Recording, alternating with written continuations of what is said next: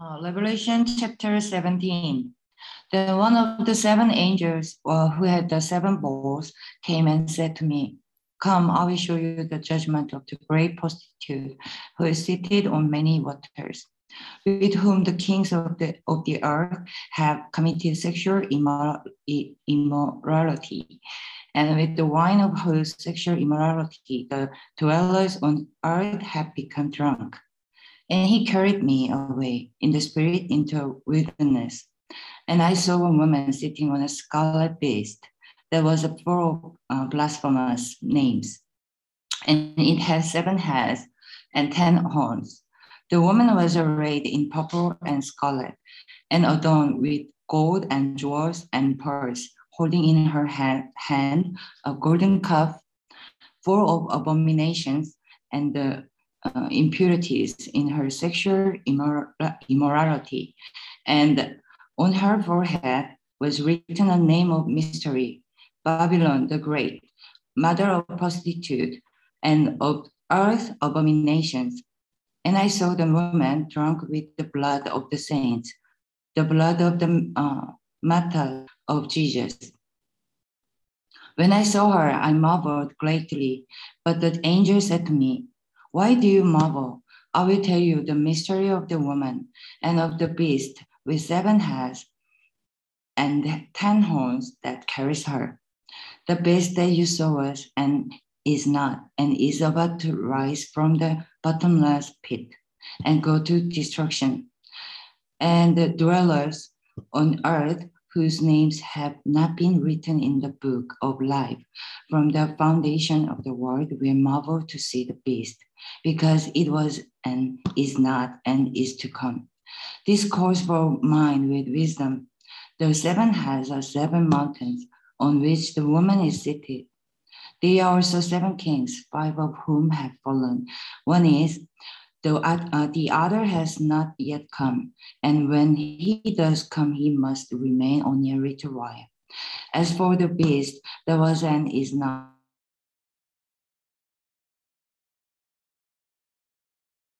to destruction. And the 10 horns that you saw are 10 kings who have not yet received royal power, but they receive authority as kings for 1 hour. Together with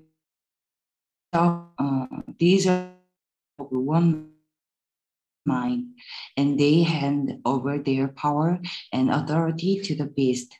They will make war on the Lamb, and the Lamb will conquer them.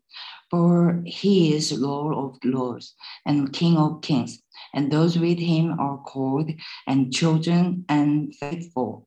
And the angel said to me, "The waters that you saw, where the prostitute is seated, are peoples and multitudes and nations and languages. And the 10 horns that you saw, they and the beast will hate the prostitute. They will make her desolate and naked, and devour her flesh and burn her up with fire.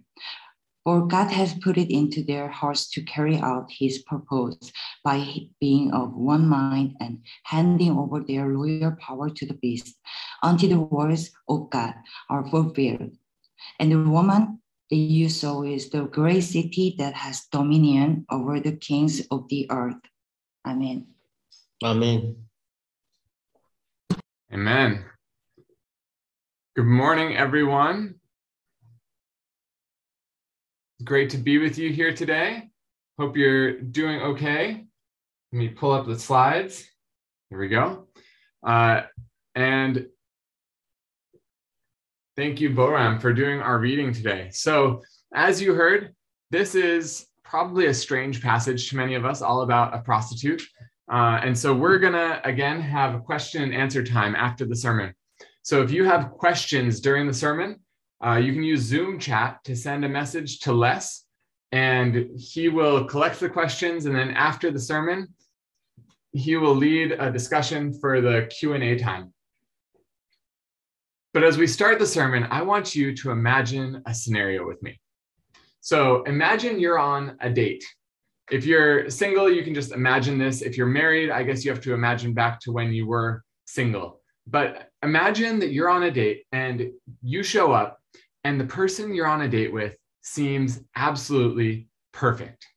They're incredibly attractive. They dress with a great sense of style. They have jewelry or accessories that show they've got money. They seem to really just enjoy life. And you know the best part of it all?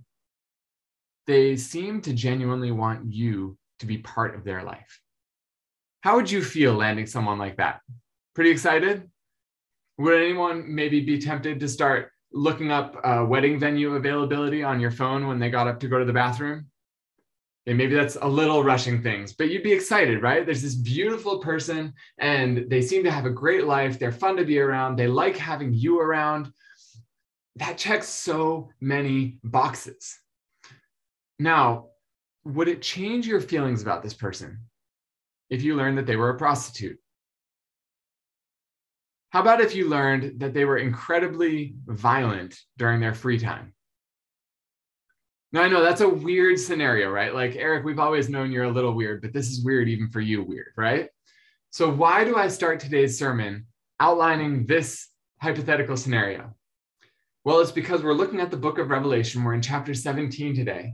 And today's passage tells us that this scenario is actually shockingly similar to a scenario that we all face every day of our lives on earth.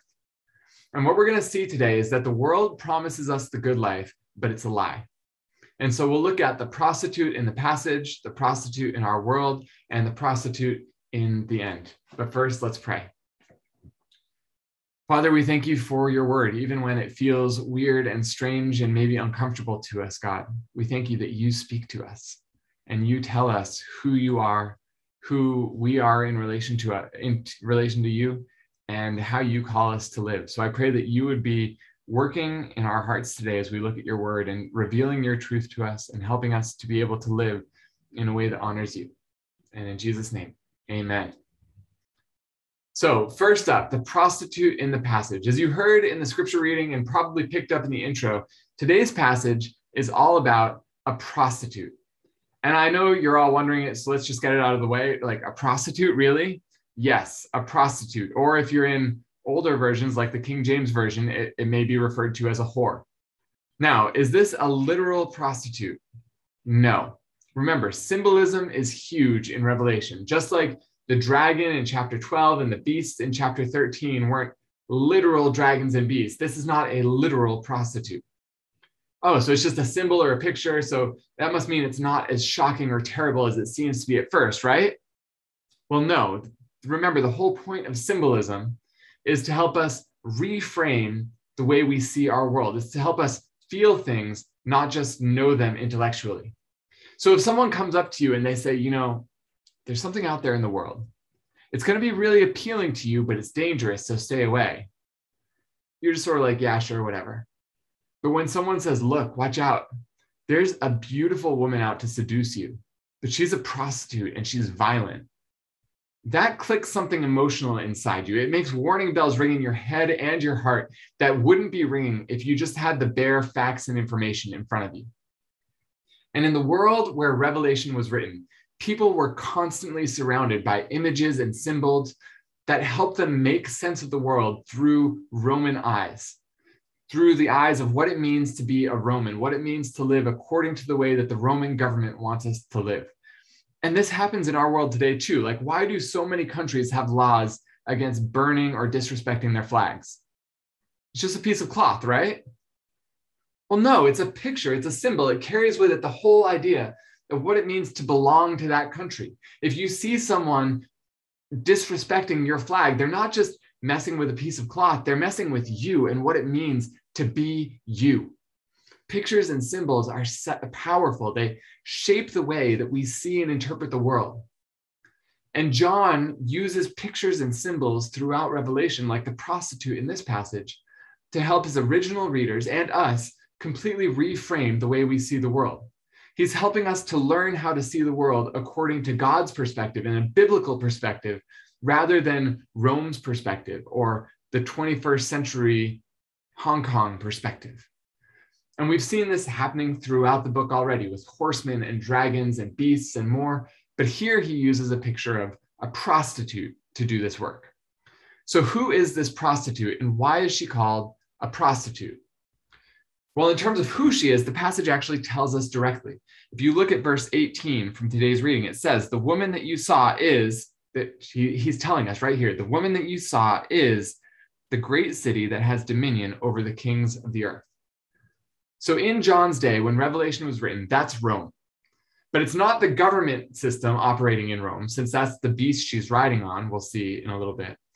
No, the prostitute is the parts of the culture and society that reach out to us, that promise us the good life, that try to seduce us.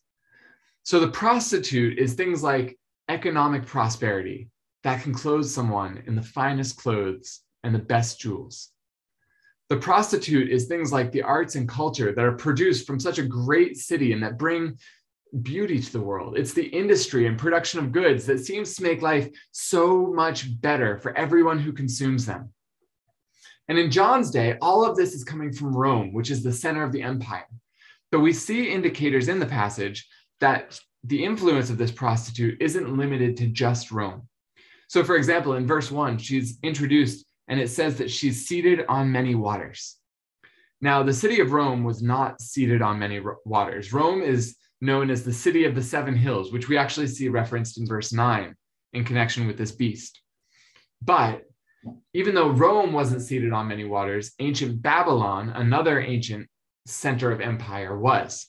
It was right along the Euphrates River, and they had canals coming off from the river that filled the city. And so it's referred to even in the Bible as seated on many waters. So the prostitute goes with Rome, but she also goes to with Babylon. So she's not limited to one place or one period of time or one empire. And then in verse 3, we see that she's riding on a beast. And this beast is actually the first beast that we saw in Revelation 13 a couple weeks ago. It's the government systems of the world that oppose God and his people throughout history. So if the prostitute goes with the beast, we should expect anywhere the beast is, anywhere there's empire that opposes God or political power that opposes God throughout history, the prostitute will be there too. So she's not just for the ancient world. She's not just for some time off in the future. She's for our world today. And why does John describe her as a prostitute? Well, for several reasons. First, she contrasts the people of God. The closing chapters of Revelation have been described by many people as a tale of two cities. So these chapters from here to the end of the book, they contrast the fate of Babylon or Rome, symbolic for all the greatest the world can create, but as we'll see, it's in service of Satan. They contrast that with the New Jerusalem, the true people of God. And on one level, these two cities look so similar. Like both of them are shown as women, beautiful women. Both of them have beautiful jewels and gold and pearls. Both of them wear linen. They look so similar, and yet they couldn't be more different. The New Jerusalem is described as a bride prepared and adorned for her husband. And Babylon is just the opposite. It's a prostitute. And here's what that means. If the purpose of the church, the people who will make up this New Jerusalem, if our purpose is to be the people of God, if our purpose is to prepare one another for the day when we stand before God face to face and enjoy his presence forever, the job of the prostitute is exactly the opposite.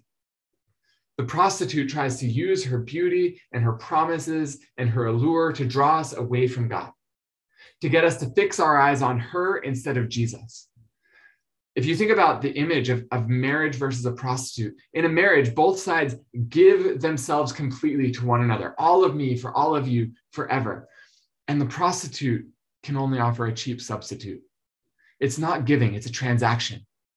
You get part of the benefits of marriage for a time, but it always comes at a price. And the price is our lives, our eternal souls. And so being able to stay fixed on Jesus rather than be drawn into the traps of this prostitute is a matter of life and death for Christians. That's why John shows us she's a violent prostitute, so that we will be repulsed by her, so we won't want to walk into her traps and believe her lies. So that's the first reason. The second reason she's called a prostitute is that anytime we turn away from proper worship of the true God, it leads to sexual immorality. This was definitely true in the ancient world. Like in the ancient world, pretty much every society had some gods they worshiped that were fertility gods. So the belief is basically if the fertility gods are happy with you, they send rain so your crops will grow. They make your sheep and cows have lots of babies so you can be really wealthy. And remember, it was an agrarian society, so everyone wanted lots of crops. Everyone wanted lots of babies for your animals. But how do you make a fertility god happy? Well, you participate in fertility rites. So you go to the god's temple, you'd hire one of the god's priests who happens to also be a prostitute, and you would have sex with them so this god will be happy with you and make you wealthy. And come on, Eric, we realize, yeah, that happened in the ancient world, but we're way more advanced and sophisticated than that today. We have science to show us how the world works. We know that sleeping with a prostitute isn't going to make rain come and isn't going to make us wealthy. And you know what? You're right. But look what's happened in our society. This scientific understanding of the world hasn't just helped us to see that sleeping with a prostitute won't make us wealthy. It's also explained away any need for God or any place for God, which means we've removed any understanding of humanity that sees us as more than just physical beings, products of random chance. We've lost any type of belief that we're made in the image of God. And if all we are is physical creatures, products of chance, and sex is just a physical desire, then why should we restrict it? We shouldn't. We should actually celebrate it and promote it in any form, any context. It doesn't matter. And so no, our God-rejecting culture doesn't sleep with prostitutes to get wealth, but we promote and celebrate every type of sexual deviation our depraved human minds can imagine. Anytime a society or an individual turns from proper worship of the true God, it leads to sexual immorality. And so John paints the world system as a prostitute in order to force us to face this fact. And then the third reason John shows her as a prostitute is that the world system is attractive, but deadly. Look at the description of this woman in verse 4. She's arrayed in purple and scarlet. That's really fancy, expensive clothes. Think like the ancient world's equivalent of a custom tailored Gucci suit. She's wearing gold and jewels and pearls, this varied assortment from Tiffany's and Cartier. She's wealthy. She's stylish. She's holding a golden cup in her hand, and surely you only put the finest of drinks in such an expensive cup, right? I mean, if back in your single days, if someone so stylish and so wealthy and so inviting was flirting with you and offering you a sip of their drink, wouldn't you be inclined to try a sip to experience the high life? And yet, despite all the beauty and all the glamour, her cup holds nothing but filth. One commentator actually argues that abominations and impurities is too mild of translation for us to really get a feel of how terrible what's in this cup is. And he said, if we really want to understand how terrible it is, picture the cup being filled with urine and dung and blood. Her fancy goblet is full of filth. But it's not just that. There's also blood on her hands. We see in verse 6 that she is drunk with the blood of the saints, the blood of the martyrs of Jesus. This woman is attractive, but deadly. She uses her charm to try and draw us away from God, but if we follow her, all she can offer us is death. But if we refuse her, if we choose to remain faithful to God, she'll also pursue our death and get drunk off our blood. The prostitute, she's attractive, but deadly. And so that's who the prostitute is in the passage. But what does this have to do with our world today? Why does she matter for us today? Well, like I said, remember, the prostitute is operating all throughout world history. She was embodied at the time Revelation was written in the city of Rome, but she takes on a new form and new methods of seduction in every age, in every nation, and she is so dangerous. And if you're thinking at this point, like, come on, Eric, I've never been tempted by a prostitute. I'm pretty sure I can resist her. Remember, this woman is not what you expect. This is a high-end escort, someone trained in the art of seduction, the type of woman whose clientele include millionaires and politicians, people who could have their choice of women, but they all flock to her because she's that attractive and that good. She knows how to find exactly what her clients or potential clients want. She knows how to entice them into her arms. She knows how to weave them into her web of death. And if you don't believe me that she's that good, look at John's response to her in verse 6. When I saw her, I marveled greatly. Now, this word marveled, it literally means to be astonished by. And it can be in a positive or a negative sense. Positively, we'd translate it something like, I was impressed by her. Negatively, we'd say something like, I was disturbed by her. And it can be translated either way, but it's most likely that John's marveling is him being impressed by her. And I say that for two reasons. First, in verse 7, the angel is asking John, why do you marvel? If you think about this picture, a prostitute who's drunk on the blood of Christians and holding a golden cup full of filth, that's a disturbing image. If John is disturbed by this picture, there's no reason for the angel's question. The angel's question only makes sense if John's marveling is him being impressed by her. And then second, in verse 8, we see that the non-Christian world marvels at the beast that she's riding on. The fact that the same word is used so closely together here points to a kind of parallelism. And we know from the other passages about this beast in Revelation that the world marveling at this beast is something almost like worship. And so John's initial response to this woman matches the unbelieving world's response to the beast, something almost like worship. Now, how could John be tricked like this? To believe that someone so vile and evil could be good and attractive and desirable. Well, like we said, at first glance, she looks a lot like the people of God. Both of them are beautiful women. Both of them have clothes made from the same material. Both of them are adorned with precious jewels. It's just like counterfeit money. The best fake is the one that looks the most like the original. If you don't look closely, you're going to miss the finer details, and you're going to pass the counterfeit off for the real thing. And remember, the person being deceived here is John, most likely the Apostle John. Now think about some details about John. John spent 3 years of his life following Jesus around and living with him every single day. At the Last Supper, the night before Jesus died, John rested his head against Jesus' chest. As Jesus was dying, John stood by the cross watching Jesus die, and on Easter morning, he was the first of the 12 disciples to arrive at the empty tomb. John wrote 5 books of the New Testament, and just 13 chapters earlier in Revelation, he saw a glimpse of God's throne room with every created being in the entire universe joining in worshiping God and the Lamb. This John is deceived by the beauty of the prostitute. Now, if John can be deceived so easily, how much easier do you think it is for you and I to be deceived? It's so easy. If someone so strong in his faith can be captured by this lie, you and I have no chance of escaping it apart from the grace of God. And what does it look like for us to be drawn in by this prostitute? Let me warn you, it's not going to look evil on the outside most of the time. This prostitute, she's allied with Satan, who's the great deceiver. She won't be so blatant and try to seduce us with things that we know are terrible, like orgies and crystal meth. No, it's going to be far subtler things.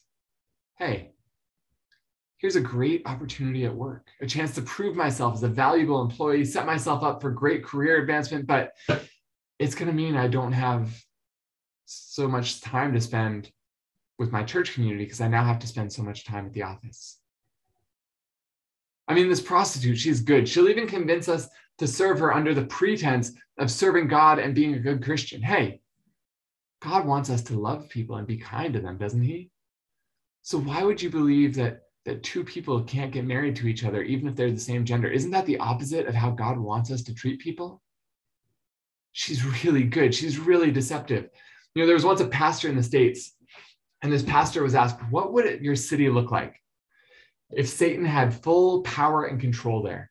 And I think his answer to that question does such a good job capturing the essence of how the prostitute draws us in, making everything look good, but hiding death in the process. This pastor said, if Satan took over the city where I pastor, all of the bars would be closed, pornography banished, and pristine streets would be filled with tidy pedestrians who smiled at each other. There would be no swearing. The children would say, yes, sir, and no, ma'am. And the churches would be full every Sunday where Christ is not preached.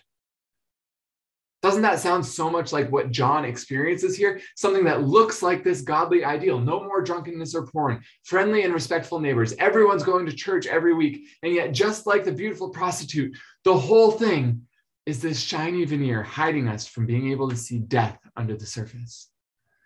The prostitute promises the world and more, but it all comes at a price, and the price is our eternal souls. The price is that she'll give us everything we desire here and now, if only we'll reject Jesus and join her in her feast of death. And there are so many things that make her dangerous. Like, most of the things that she offers us are really good things, like comfort and wealth and luxury and prestige. If you look later in the book of Revelation, all of these things are promised to us by God in the new heavens and the new earth. That's part of what makes it so easy to be drawn in. The point isn't that these things are bad, but that her ways of getting them are deceptive and destructive. It's a trap. And if we step into her trap, we become like an animal snared in the woods, just held in place until the hunter comes along to kill it. To get the thing the prostitute promises from her hand, we must abandon our allegiance to God and transfer it to her master, Satan, the dragon. Also remember, both the church and the prostitute operate simultaneously in the world today, but Rome or Babylon or the prostitute is way up in your face. Again and again throughout Revelation, the city of Rome or the prostitute or Babylon is described as great. It has power and influence. You can't escape constant exposure to it and constant exposure to the stories it tells you about what is the good life. Meanwhile, the church, it just seems small and insignificant. I mean, throughout the book of Revelation, the church is beat up and conquered by the prostitute and her friends. Being faithful to Jesus means rejecting the call to be at home in this world and to find all the comforts that the prostitute offers us here and now. In a very real sense, staying faithful to Jesus leaves us homeless. It's an uncomfortable situation to be in because her allure and her promises are so powerful. And that's why God warns us about her, because he wants to protect us from her.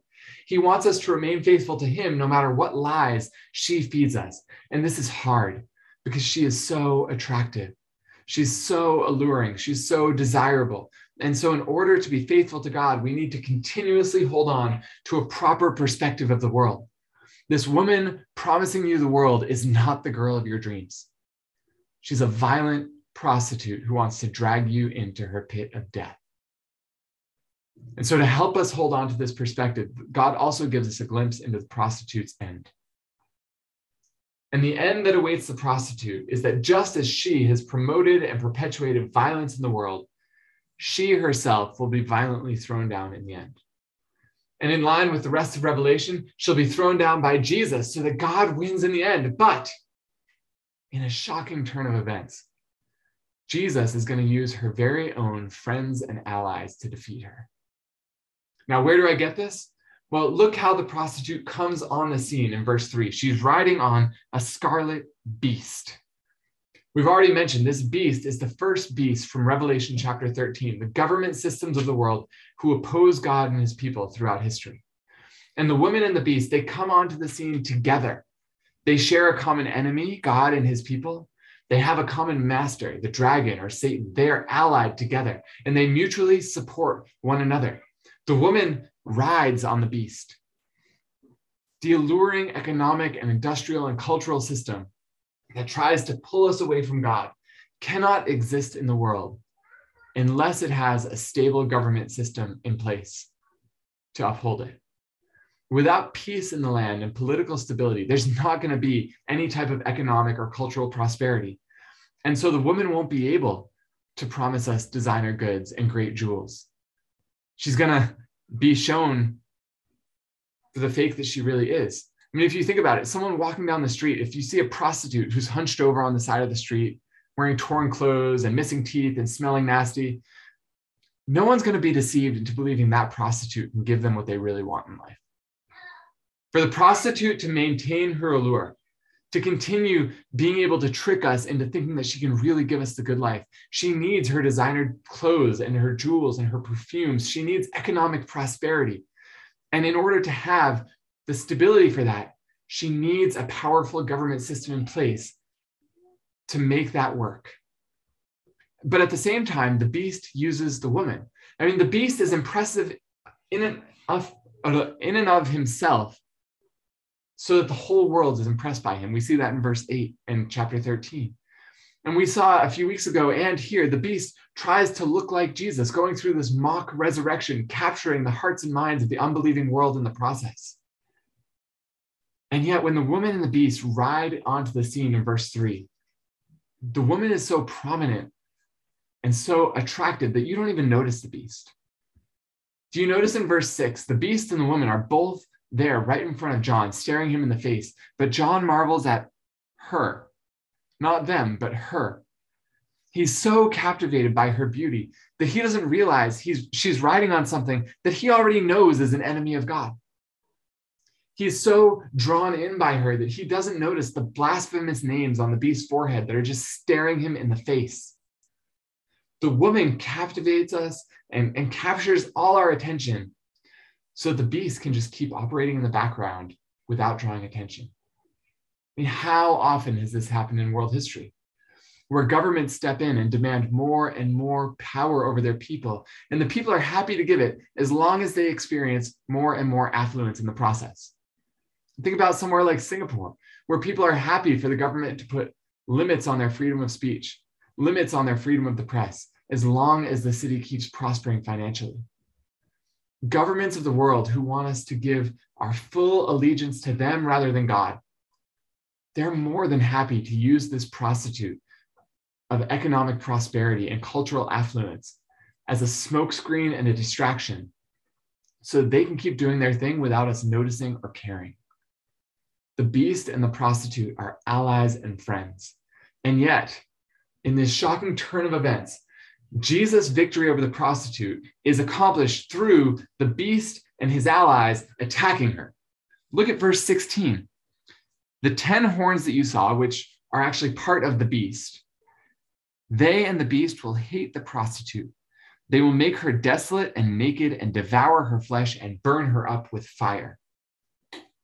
Now, if the beast and the prostitute are allies and friends, why would the beast suddenly turn on and attack and kill the prostitute? Well, from a human perspective, we see hints of this anytime governments step in to break up monopolies. Like, why do governments break up monopolies?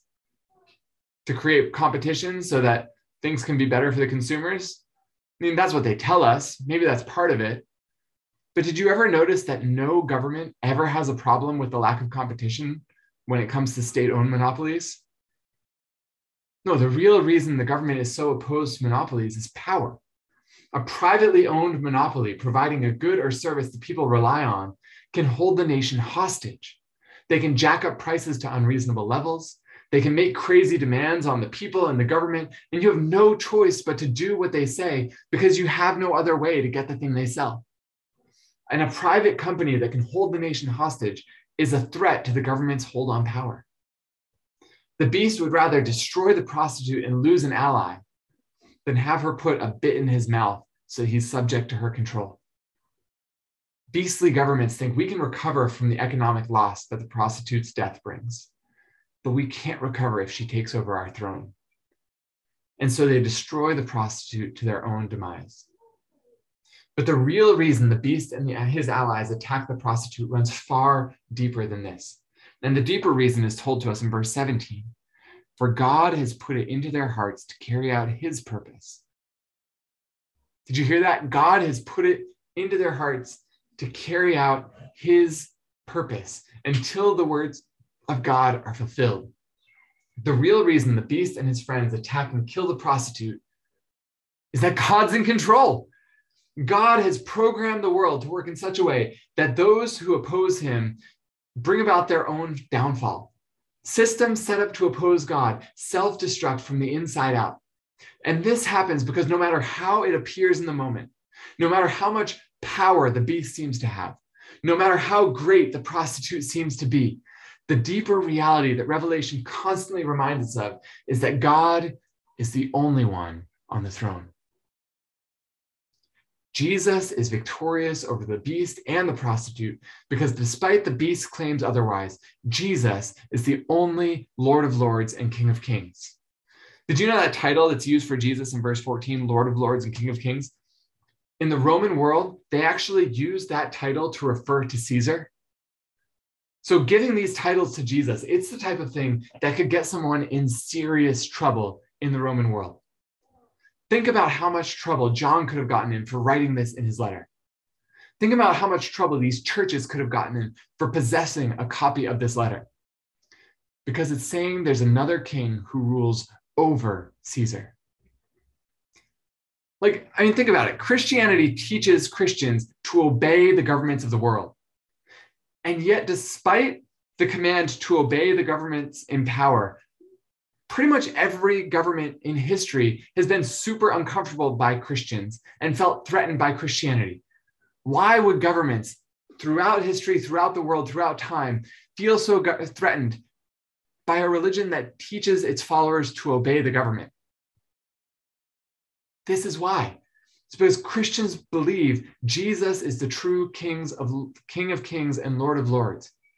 And if Jesus is the true King of Kings and Lord of Lords, you can never give your full, complete, unquestioned allegiance to any ruler or any government system in this world. And that terrifies the rulers of this world. But it's also what equips us as Christians to be overcomers, to be conquerors. Because we serve the true king who is already conquered. We don't need to fear the empty threats and promises of beast and the prostitute. We don't need to be drawn into their empty and hollow promises, because everything they promise us and more is already ours in Jesus. And it will be given to us in abundance one day. And you know the awesome news of all this? That blessing, that abundance, doesn't come to us because we're so great and prove ourselves so worthy by perfectly resisting this beast and the prostitute. No, look what verse 14 says of Christians. It says, Christians are called and chosen and faithful. If you are a Christian, if you're not a Christian, there's an invitation to you today to become a Christian, to trust in Jesus as the true King of Kings and Lord of Lords. But if you are a Christian, you are called and chosen. If you look back at verse 8, it talks about the dwellers on the earth whose names have not been written in the book of life from the foundation of the world, who marvel to see the beast. It's saying the people on the earth who don't trust in Jesus, who are so impressed by the beast, didn't have their names written in God's book of life from the foundation of the world. But you know the implied contrast there? The implied contrast is that there are a bunch of people, everyone who ever has trusted in Jesus and everyone who ever will trust in Jesus, whose names are written in that book. If you are a Christian, or if you will someday become a Christian in the future, it's not because you're so great and awesome and amazing and worthy of God's love. It's because before God made the world, he looked on you in love and chose to rescue you and wrote your name in his book. As we live in this world of uncertainty and opposition, we have such great security. How much more secure can you be than having your name written in God's book from before the world was made? Man, how much does that equip us to endure, to stay faithful to Jesus despite any opposition we face? And did you notice the third thing that verse 14 says about Christians? It says we're faithful. I don't know about you, but I feel like far too often that's not true of me. I listen to the empty promises of this world, of the prostitute, and seek life in all the wrong places. I give in to the power of the beast and believe that true life comes from following the beast rather than Jesus. So how can God look at me in all my failure and call me faithful? Well, it's because when God looks at me, he doesn't see the track record of my failure. He sees Jesus' perfection in my place. And therefore, despite my failure, it's true of me right now that I am faithful. Church, the forces of this world that oppose Jesus, they use power and wealth and threats to try and draw us in and trap us in their lies. They promise us the good life if we'll just follow them. And if we refuse, they threaten our lives. But the true King of Kings and Lord of Lords, he lays down his life in our place instead. So why should we worship Jesus rather than the beast and the prostitute? It's because he's better. It's because he loves us. It's because he's proven his love for us by giving himself for us. And the more deeply that truth grips and transforms our hearts, the more we're going to see the promises of the prostitute for what they really are. Empty lies that only lead to death, that we don't need to listen to. Church, let's pray. Father, we thank you for your word and for speaking to us from it, for showing us who you are, how your enemies work, who they are, so that we can resist them, God. I pray that you would help us to stand firm for you this week, to be overcomers, people who stay faithful to Jesus no matter what we face. I pray that our hope would be fixed on you, not the things of this world. Help us to love you and love one another. Help us to be people who have peace and security no matter what's happening in the world around us. In Jesus' name, amen. All right, so like I mentioned, if you have questions, send them through Zoom chat to Les. We'll give you a few seconds to type out your questions, and then in maybe 30 seconds, Les can take over and begin the discussion.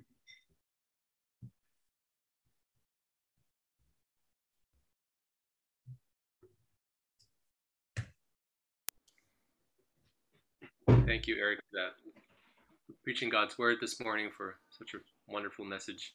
If anybody has questions, don't hesitate. Feel free to type them. We've got a few more seconds.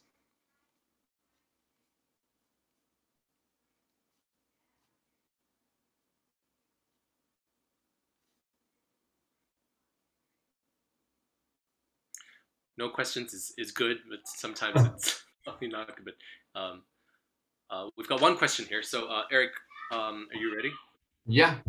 Okay, so the first question is, the sermon mentions that the beast and the woman is riding on it. The sermon mentions that the beast the woman is riding on is the first beast from Revelation 13. Where do you get that? Where do you get that it's the same beast, and how does the second beast from Revelation 13 fit in with the prostitute and the first beast? Yeah, so thanks. So in Revelation chapters 12 and 13, which we looked at a few weeks ago, in chapter 12, we're introduced to a dragon who is Satan, who is oppressing the people of God and trying to stop Jesus from doing what he's going to do. And then in chapter 13, he has these two assistants who come in, the first beast and the second beast. And if you look at the description of the beast in chapter 17, it says that he has 7 heads, 10 horns, blasphemous names on his head. And it refers to him as the beast who was and is not and is about to rise. And so the was and is not and is about to rise sounds like some sort of a mock resurrection, sort of trying to imitate Jesus. And if you look at the first beast in chapter 13, we see all of these same descriptions. In verse 1, we see 10 horns and 7 heads, just like, and blasphemous names on its heads, just like the beast in chapter 17. And then in verse 3, one of its heads seemed to have a mortal wound, but the mortal wound was healed, and the whole earth marveled as they followed the beast. So again, we have this mock resurrection, and we have the earth marveling at this beast in response to that. And so based on those parallels, it definitely seems like the beast in chapter 17 is this first beast in chapter 13. And what we saw in chapters 12 and 13 is that the dragon and the two beasts form a sort of unholy trinity. So the dragon is Satan. The first beast is, we said, government systems of the world that oppose God and try and get us to worship them instead, which actually means worshiping Satan instead. And then the second beast is sort of this false prophet picture, basically the things in society that point our attention back to the first beast so that we'll worship that. So it could be things like the media that try and use fear to get us to put more control in the hands of the government. It could be things like the education system that teach us that the world just happened by chance, there is no God, so that we don't worship God, and instead, again, place more of our hope on the government to be our savior. And so the dragon and the two beasts are sort of this unholy trinity, a mockery of the true trinity. And then this prostitute sort of runs parallel to the church's role. And so the prostitute, just as the church worships God, tries to show other people how great God's way of living is and share the good news about God, the prostitute does the same thing for this unholy trinity. The prostitute comes in and tries to get people to focus their attention on the unholy trinity and shows them how beautiful life can be if you're living under the leadership of this unholy trinity, so that we'll be drawn in the wrong direction, the opposite direction from what the church is supposed to be pointing us towards. Great, thank you. One more question. In a practical sense, how would we actually know or identify beasts and the prostitutes in our real life? Yeah, that's a great question. So again, like I said, the things that the prostitute promises us is typically good things. But it's often about the way that she tells us to get those things. So obviously in chapter 17, we see that sexual immorality is a huge part of what she does, that there's blasphemy involved. So there's some sort of rejection of Jesus involved in that process. So if there's something good, but to get that good thing, it's going to require us to compromise on God's standards of how he calls us to live sexually. That's a big red warning flag that the prostitute's at work. If there's something potentially good, but to get that thing, it's going to require us to deny Jesus or turn away from him. Huge red warning flag that the prostitute's at work. Also in chapter 18, we see in verses 11 through 13, this list of things that were traded in Babylon, which is equated with the prostitute. And at the end of the list, it talks about slaves, that is human souls. And so I think the other big thing that's a red warning flag with the prostitute is if she offers us good things, but in order to get them, we have to oppress others.